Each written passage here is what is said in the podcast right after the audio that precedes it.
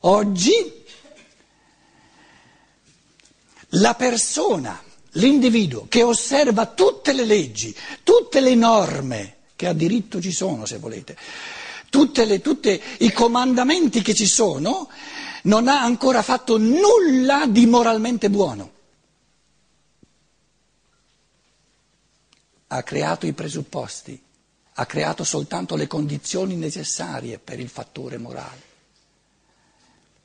In altre parole, la morale comune era prima, in tempi passati, il tutto della morale, le leggi, le norme, i comandamenti. Questa morale comune dell'osservanza, in tempi di emergenza della libertà dell'individuo, diventa la base, il fondamento, il presupposto del bene e del male morale. In altre parole, le leggi di cui abbiamo bisogno, i comandamenti di cui abbiamo bisogno, servono a garantire, a rendere possibile a ognuno di, di vivere nella libertà. Unicamente quelle leggi sono moralmente buone che servono, che, che consentono all'individuo di essere creatore nella sua libertà.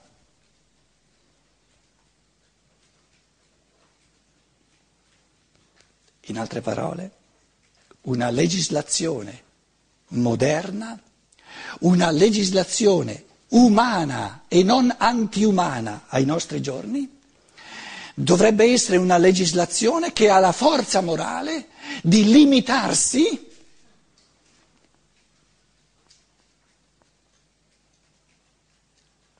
come si dice in italiano, a um, proibizioni.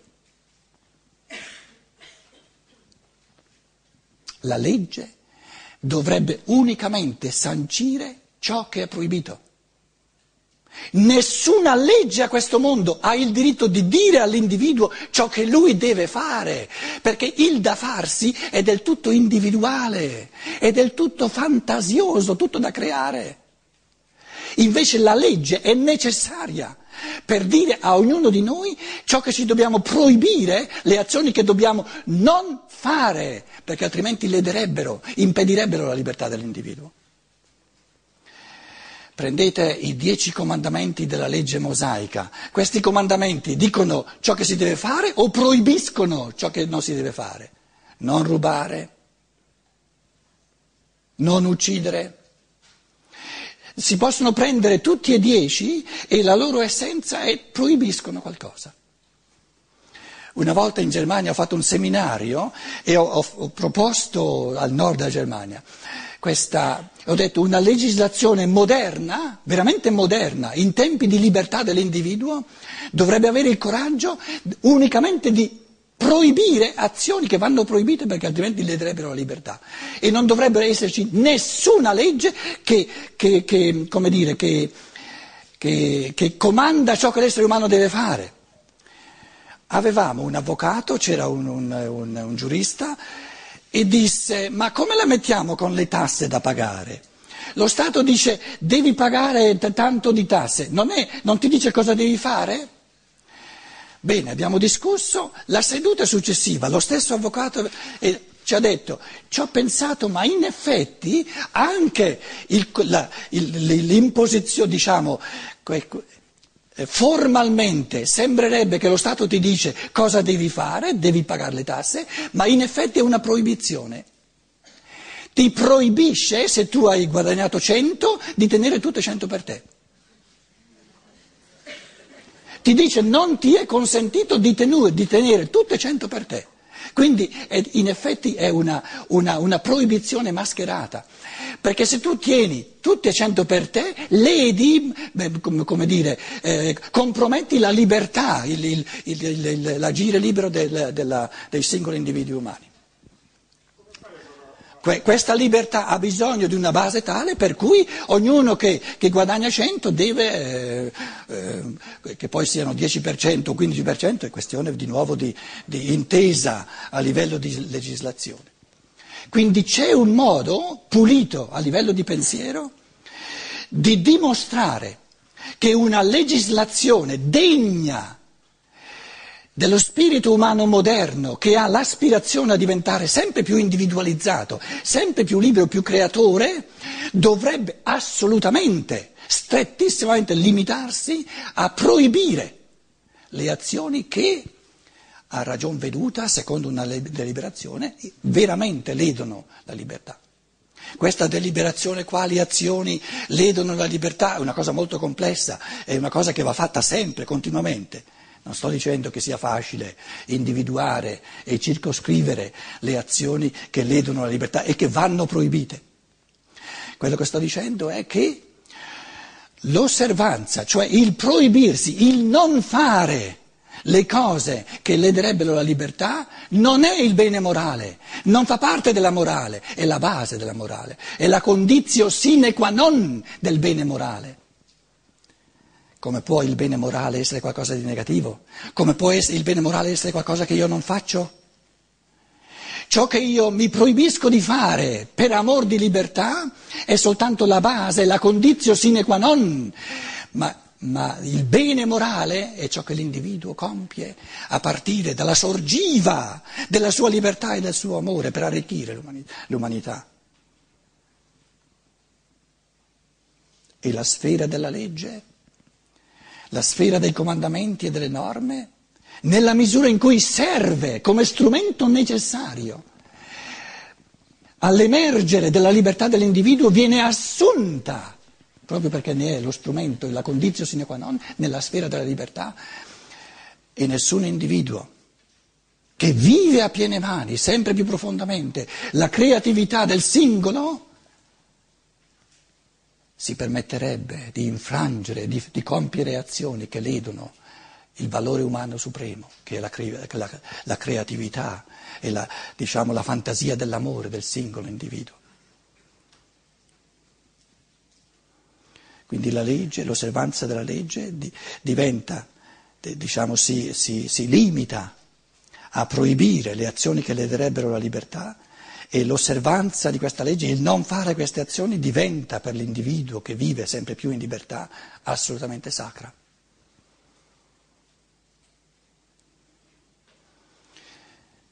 Diciamo allora che un grande, un gravissimo male morale dei nostri tempi è l'arroganza della legge che si permette di dire all'individuo ciò che deve fare, quando invece avrebbe soltanto la possibilità di dirgli ciò che deve lasciare, ciò che deve non fare. E poi la seconda moralizzazione culturale che abbiamo è che noi pensiamo che il male dell'individuo consista nel ribellarsi contro le leggi che sono per la maggior parte disumane, perché vogliono dire all'individuo ciò che deve fare, e quindi il grave problema, il grosso quesito della morale non è come faremo noi a, a, a, non è quello di andare indietro, di, di chiederci come, fa, come, come possiamo eh, convincere sempre più individui di stare alle regole, di osservare le leggi. No, la grande, la grande questione della morale, dell'etica del futuro è se avremo il coraggio di rendere tutto ciò che è di norma, tutto ciò che è di legge, soltanto uno strumento di base e considerare morale, un bene morale unicamente ciò che l'individuo fa con le forze della libertà e dell'amore. Ciò che l'uomo deve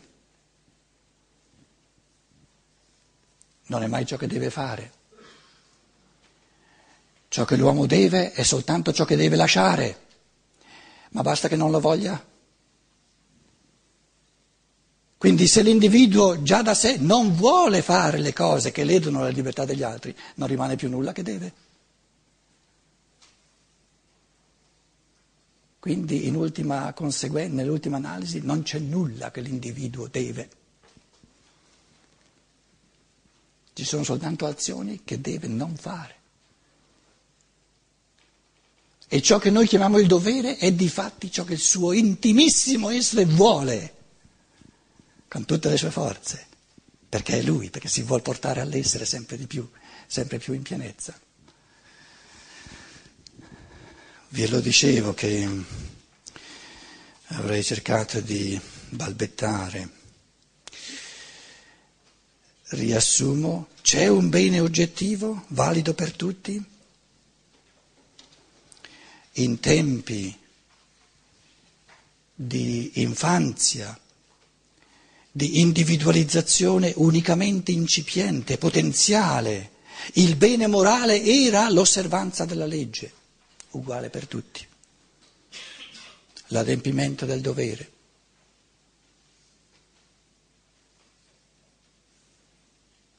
E dove basta l'adempimento del dovere, l'essere umano è ancora bambino. È ancora molto lontano dal diventare moralmente buono, immettendo nell'umanità la bontà unica del suo essere, nell'organismo dell'umanità. Allora in tempi di potenziale, incipiente individualizzazione, in tempi di infanzia, il bene morale era l'osservanza della legge uguale per tutti, perché non c'era ancora la differenziazione, lo spicco infinitamente variopinto dei singoli individui. Secondo passo, secondo stadio della moralità, dell'etica, e siamo in questo lavorio immenso che passa da un'etica che diventa sempre più mortificante dell'umano, di osservanza, di sottomissione, siamo in questo travaglio di, di, di passaggio a, une, a un'etica, a una morale che è tutta da costruire, che vale per tempi di reale individualizzazione. in tempi di reale individualizzazione, di capacità, di creazione a partire dalla fantasia morale dell'individuo, di ciò che è bene per l'individuo e per tutta l'umanità, allora il bene oggettivo, la legge valida per tutti, si fa da fondamento, da sostrato, da presupposto, da condizio sine qua non. L'osservanza della legge è bene, è un bene morale soltanto se serve a favorire il vivere nella libertà e nell'amore.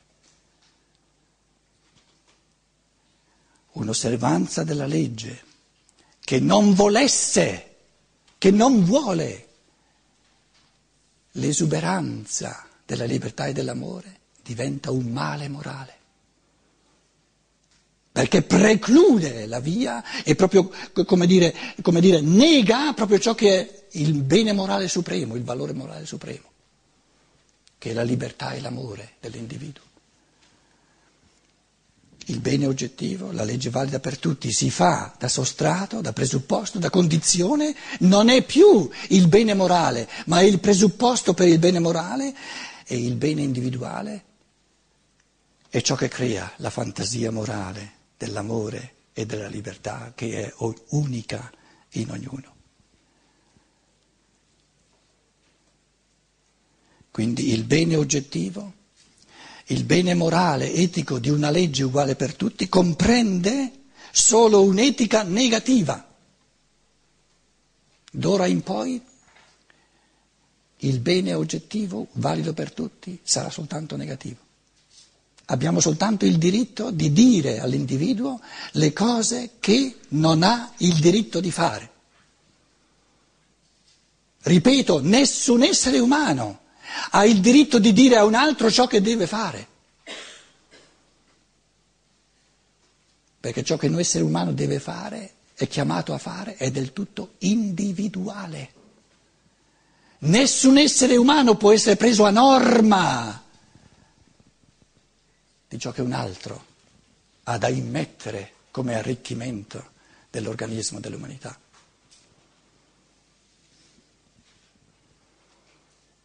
Perché quando un essere umano si fa norma morale di un altro, questo è un puro fenomeno di immoralismo, perché viene cancellato, viene annullato il valore morale supremo.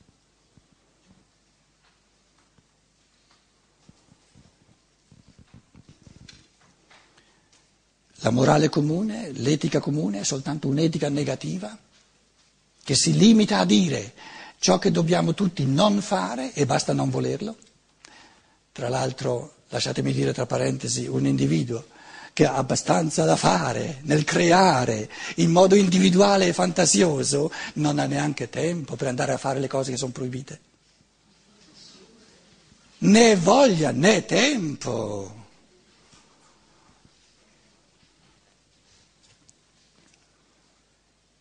E se, abbiamo, e se, abbiamo, una società piena di prevaricazione, da un lato è perché la legge è diventata esosa, invade il campo dell'ingiunzione morale, e dall'altro perché abbiamo una massa di bambini che ancora non, non trovano la forza di creatività, della libertà e dell'amore. Perché quando questo avviene, la legge diventa, come dire, più umana diventa più modesta, si limita soltanto a sancire le azioni che vanno omesse e l'essere umano diventa sempre più creativo, sempre più generoso nei confronti dell'umanità e non gli passa neanche per la testa di prevaricare, di fare delle azioni che compromettono la sua e la libertà altrui, ma, ne, ma è l'ultima cosa che penserebbe di fare. In ultima analisi, se volete in una prospettiva di, di bene morale vertiginoso, la legge diventa superflua.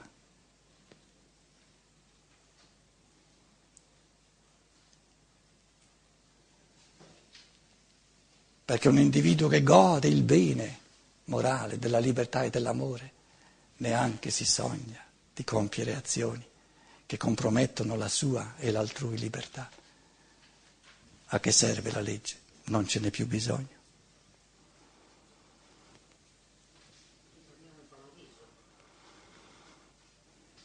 Non torniamo al paradiso, al paradiso non c'era l'individualità.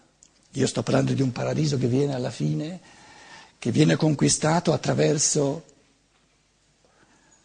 una radicalizzazione delle forze dell'individuo, dell'individualità.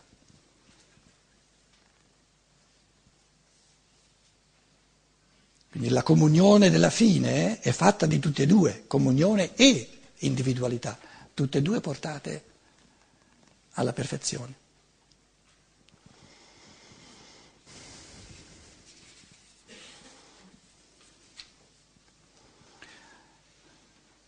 La morale dell'individualismo etico, come la chiama Rudolf Steiner, è più difficile, più complessa perché è una morale in cui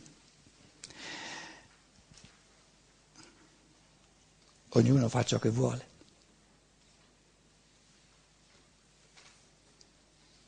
Perché la, la volontà è diventata la, la volontà pura dell'amore.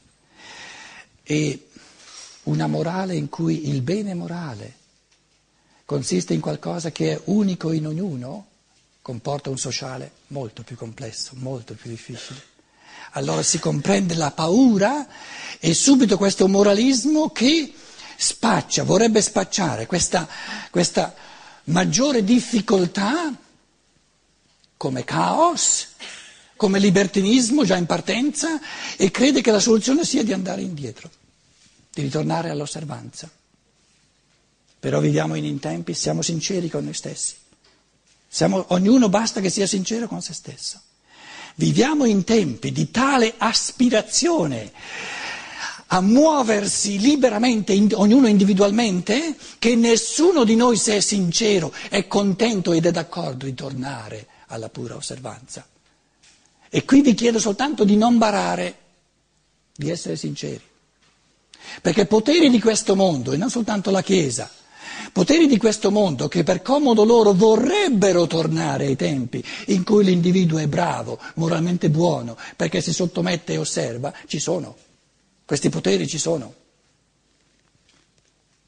Però ognuno sia sincero con se stesso se è veramente contento lui di tornare ai tempi della sottomissione o se invece eh, di fatti lo predica agli altri, ma lui però non lo vorrebbe fare.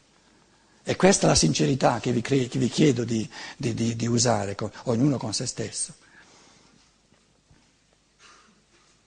Ci vuole tutto un nuovo progetto di uomo, di vita, tutto un nuovo progetto di educazione, di formazione, di pedagogia, perché l'individuo umano va preparato, va, va, formato fin dall'inizio a un tipo di morale del tutto nuovo che in, in, in fondo ribalta la morale antica.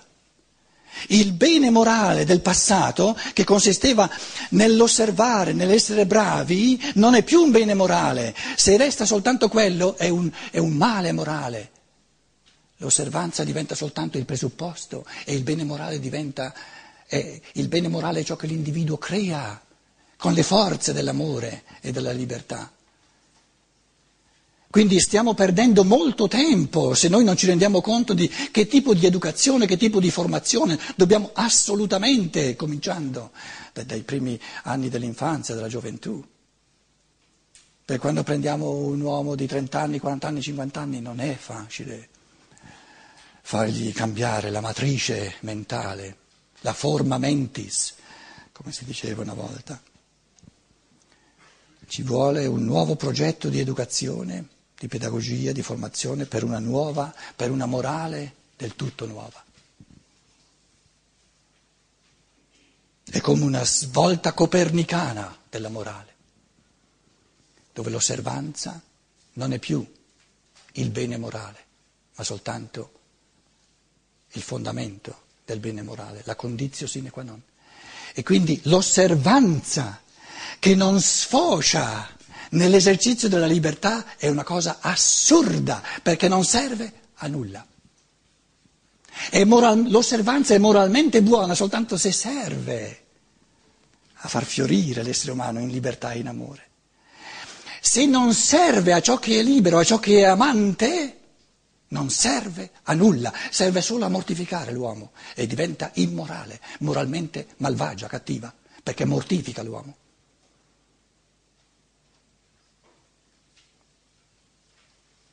Ho sempre detto, se una persona oggi, oggi, viviamo nel terzo millennio dopo, questo essere che ha portato l'impulso dell'io, della libertà e dell'amore, si presenta al Padre Eterno dopo la morte e gli dice, sono stato bravo, ho osservato tutti i tuoi comandamenti. E beh, che poi che hai fatto solo quello? Beh, e che altro dovevo fare? Ma hanno sempre detto che si è bravi, si è buoni se si osserva tutti i comandamenti. C'erano soltanto quelli dello Stato, ma quelli della Chiesa. E, e ce, n'erano, dei comandamenti. Mi sono, sono sbuffato tutta la vita e adesso tu mi dici che non basta.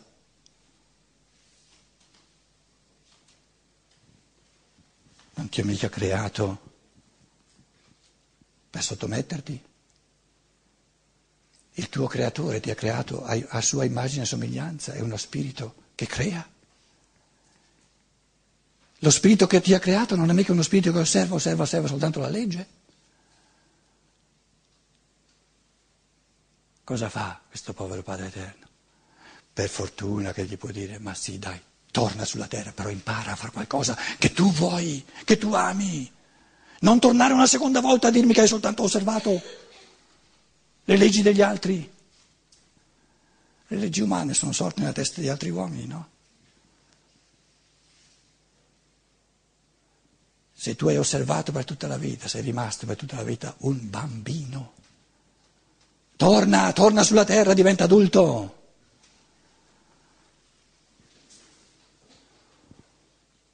Se tu hai, fatto, hai osservato tutto quanto, chi manda in paradiso, chi manda all'inferno? Le autorità? Ma mica te. Hai scaricato la responsabilità sempre sull'autorità, hai fatto quello che ti dicevano gli altri. Allora devo mandare gli altri in paradiso o in inferno. E te dove ti mando? Torna sulla terra, dai, impara un pochino a, a prendere tu la responsabilità di ciò che fai.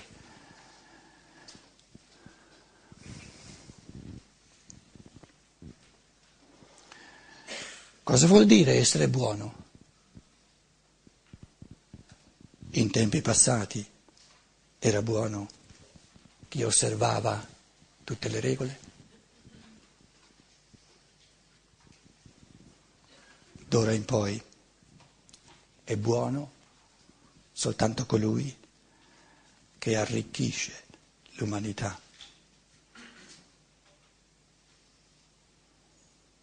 In un modo tutto unico, che è tutto suo.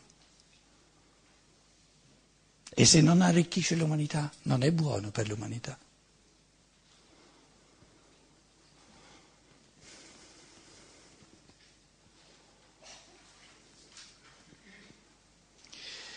L'uomo buono del passato diceva non ho fatto nulla di male. La moralità, la moralità del futuro, l'etica, l'etica del futuro non chiede hai fatto qualcosa di male, chiede cosa hai fatto di bene. Non mi basta che non hai fatto nulla di male, perché se non hai fatto nulla di male e non hai fatto nient'altro, non hai fatto nulla. Ripeto, ripeto il pensiero, eh, perché forse vi, è scappato via. No? Dice, io non ho fatto nulla di male. Se, se tu hai, hai dedicato tutte le tue forze a non far nulla di male, non hai fatto nulla di male e non hai fatto nulla. Cosa hai fatto oltre a non far nulla di male? Eh, quello interessa, quello è importante. Non ho fatto nulla di male, va bene, e poi che altro hai fatto? No, non ho fatto nulla di male, allora non hai fatto nulla.